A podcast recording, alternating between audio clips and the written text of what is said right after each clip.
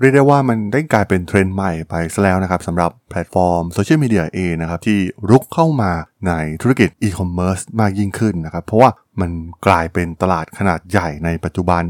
ซึ่งดูเหมือนว่าตอนนี้ TikTok เองเนี่ยกำลังเป็นผู้นำในภาคส่วนนี้อยู่ แล้วก็ดูเหมือนว่าพวกเขาจะประสบความสำเร็จอย่างสูงด้วยนะครับ ดูจากยอดขายและ Market Share ที่พวกเขาเริ่มเข้ามากัดกินส่วนแบ่งในตลาดอีคอมเมิร์ซ จากแพลตฟอร์มอีคอมเมิร์ซโดยตรงนะครับ โดยเฉพาะตัวอย่างใน Southeast Asia เองก็เป็นพวก Shopee หรือ Lazada นะครับ ตอนนี้ TikTok เองเนี่ยก็เริ่มเข้ามาแย่งชิงส่วนแบ่งการตลาดนี้แล้วด้วย มันมีข่าวน่าสนใจนะครับ ในสัปดาห์ที่ผ่านมาที่ว่า YouTube เนี่ยก็จะทำการเปิดรูปแบบช้อปปิ้งแบบไลฟ์สดอย่างเป็นทางการนะครับ โดยจะมีการทดสอบในประเทศเกาหลีใต้ เรื่องราวเรื่องนี้มีความน่าสนใจอย่างไรนะครับ ไปรับฟังกันได้เลยครับผม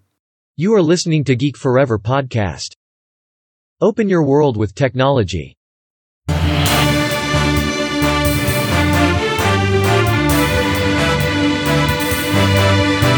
This is Geek Daily. สวัสดีครับผมดนทลาดนจากดดนบล็อกนะครับและนี่คือรายการ Geek Daily นะครับรายการที่จะมาอัปเดตข่าวสารวงการธุรกิจเทคโนโลยีที่มีความน่าสนใจนะครับใน EP นี้มาพูดถึงข่าวหนึ่งที่ ค่อนข้างถือว่าเป็นประเด็นที่มีความน่าสนใจเมื่อแพลตฟอร์ม จาก Silicon Valley อย่าง YouTube เองนะครับกำลังที่จะเดินตามรอย สิ่งที่ TikTok กำลังทำอยู่นั่นก็คือ TikTok Shop นั่นเอง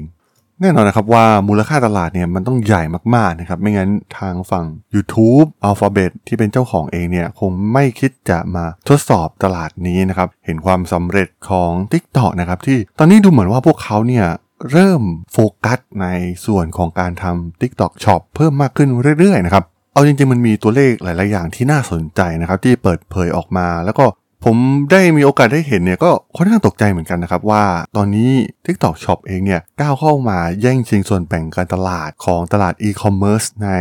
เอเชียตะวันออกเฉียงใต้ได้บ้างแล้วนะครับ เริ่มที่จะเข้ามากัดกินทีละเล็กทีละน้อยนะครับ ซึ่งมีข้อมูลจากเว็บไซต์ Tech in Asia นะครับเปิดเผยข้อมูลที่น่าสนใจนะครับเป็นข้อมูลของปี 2022 ที่ผ่านมานะครับอีคอมเมิร์ซในเอเชียตะวันออกเฉียงใต้เนี่ยมีการเติบโตอย่างต่อเนื่องนะครับ ตอนนี้เนี่ยเรียกว่า s h อ p e e จาก C Group ยังคงเป็นผู้นำตลาดในภูมิภาคนี้นะครับ ด้วยยอดขายรวมอยู่ที่ประมาณ 47,900 ล้านเหรียญสหรัฐนะครับ ซึ่งเหนือกว่าผู้เล่นรายอื่นๆนะครับ ไม่ว่าจะเป็น Lazada Tokopedia และ TikTok Shop โดยมีขนาดตลาดรวมอยู่ที่ประมาณ 99,500 ล้านเหรียญสหรัฐในปี 2022 ที่ผ่านมานะครับ ซึ่งมันเติบโตสูงถึง 1.8 เท่าจาก ปี 2020 แม้เจ้าตลาดส่วนใหญ่นะครับจะเป็น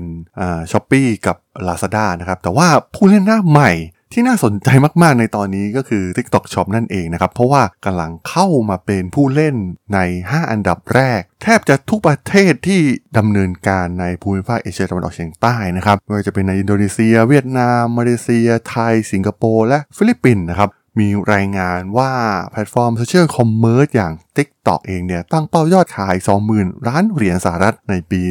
2023 นะครับ โดยในปีที่แล้วเองเนี่ยทาง TikTok Shop เนี่ยสามารถสร้างยอดขายได้ประมาณ 4,400 ล้านเหรียญสหรัฐนะครับ โดยตัวเลขที่น่าสนใจคือพวกเขาเติบโตอย่างมีนัยสำคัญมากๆ ถึง 363เปอร์เซ็นจากปีก่อนหน้านะครับ โห มันเป็นสิ่งที่น่ากลัวมากๆนะครับกับสิ่งที่ TikTok Shop กำลังทำอยู่ในตอนนี้ เมื่อมองภาพรวมนะครับ ส่วนแบ่งการตลาดอันดับหนึ่งเนี่ยก็ยกให้ s h อ p e e ไปนะครับ อยู่ที่ราวๆ 47.9%นะครับ อันดับ 2 คือ Lazada 20.1%ตามมาด้วย Tokopedia นะครับที่ประมาณ 18.4% Bukalapak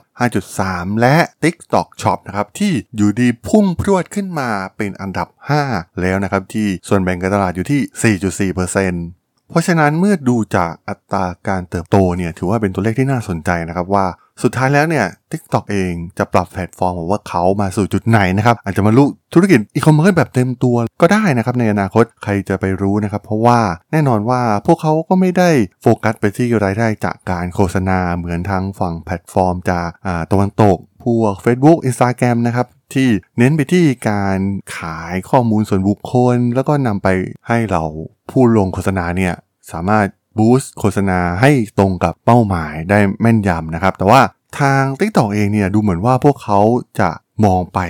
มากกว่าเครือข่ายโซเชียลมีเดียทั่วไปนะครับ เพราะว่า อีคอมเมิร์ซถือว่าเป็นธุรกิจใหญ่นะครับ แล้วก็มันมีขนาดใหญ่มากกว่าธุรกิจโซเชียลมีเดียเดิมอยู่แล้วนะครับ ธุรกิจโฆษณาเองเป็นแค่ part หนึ่งเมื่อเทียบกับอีคอมเมิร์ซที่มันใหญ่มากๆนะครับ แล้วมัน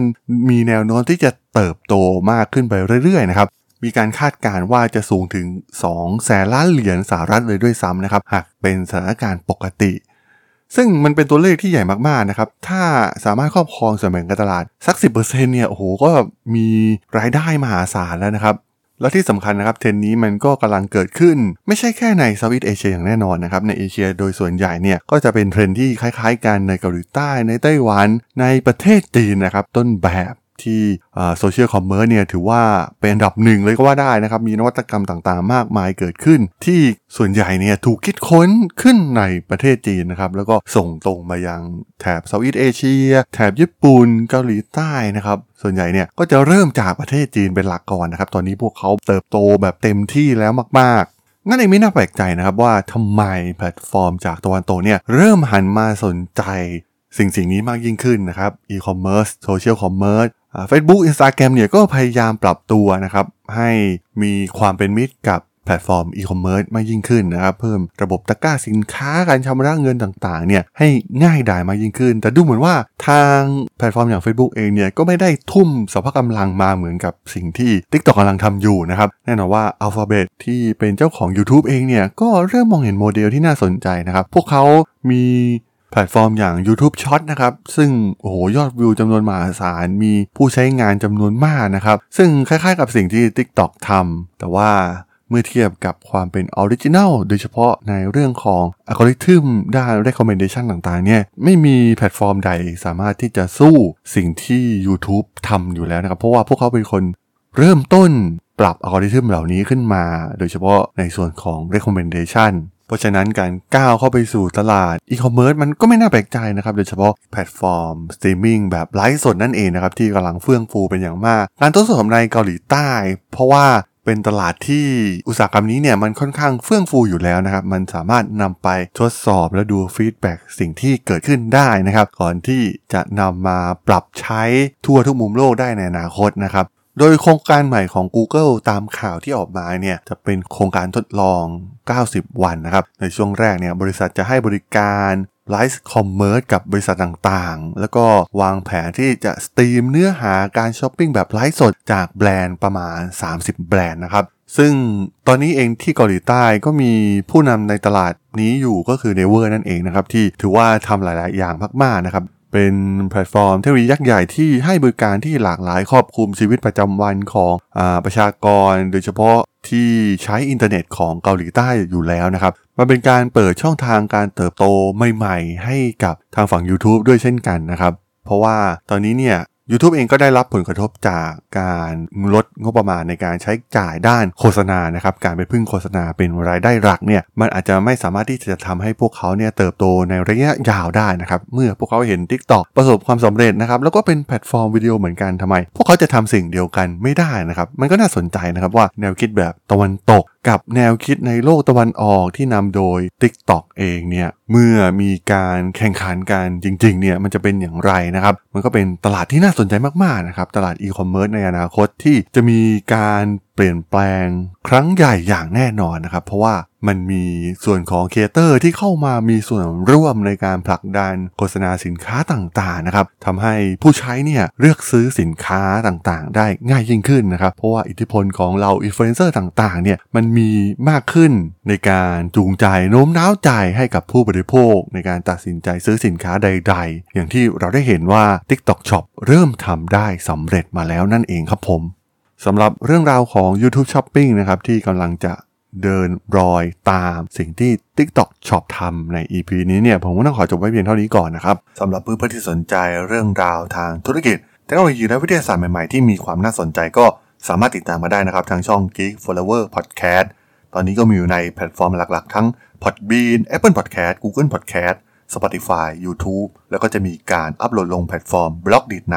ทุกๆ ตอนอยู่แล้วด้วยนะครับ ถ้ายังไงก็ ฝากกด Follow ฝากกด Subscribe กันด้วยนะครับ แล้วก็ยังมีช่องทางหนึ่งในส่วนของ Line add ที่ a d r a d o n t h a R A D H O L สามารถแอดเข้ามาพูดคุยกันได้นะครับ ผมก็จะส่งสาระดีๆ พอดแคสต์ดีๆ ให้ท่านเป็นประจำอยู่แล้วด้วยนะครับ ถ้าอย่างไงก็ฝากติดตามทางช่องทางต่างๆ กันด้วยนะครับสำหรับใน EP นี้เนี่ยผมต้องขอลากันไปก่อนนะครับ เจอกันใหม่ใน EP หน้านะครับผม สวัสดีครับ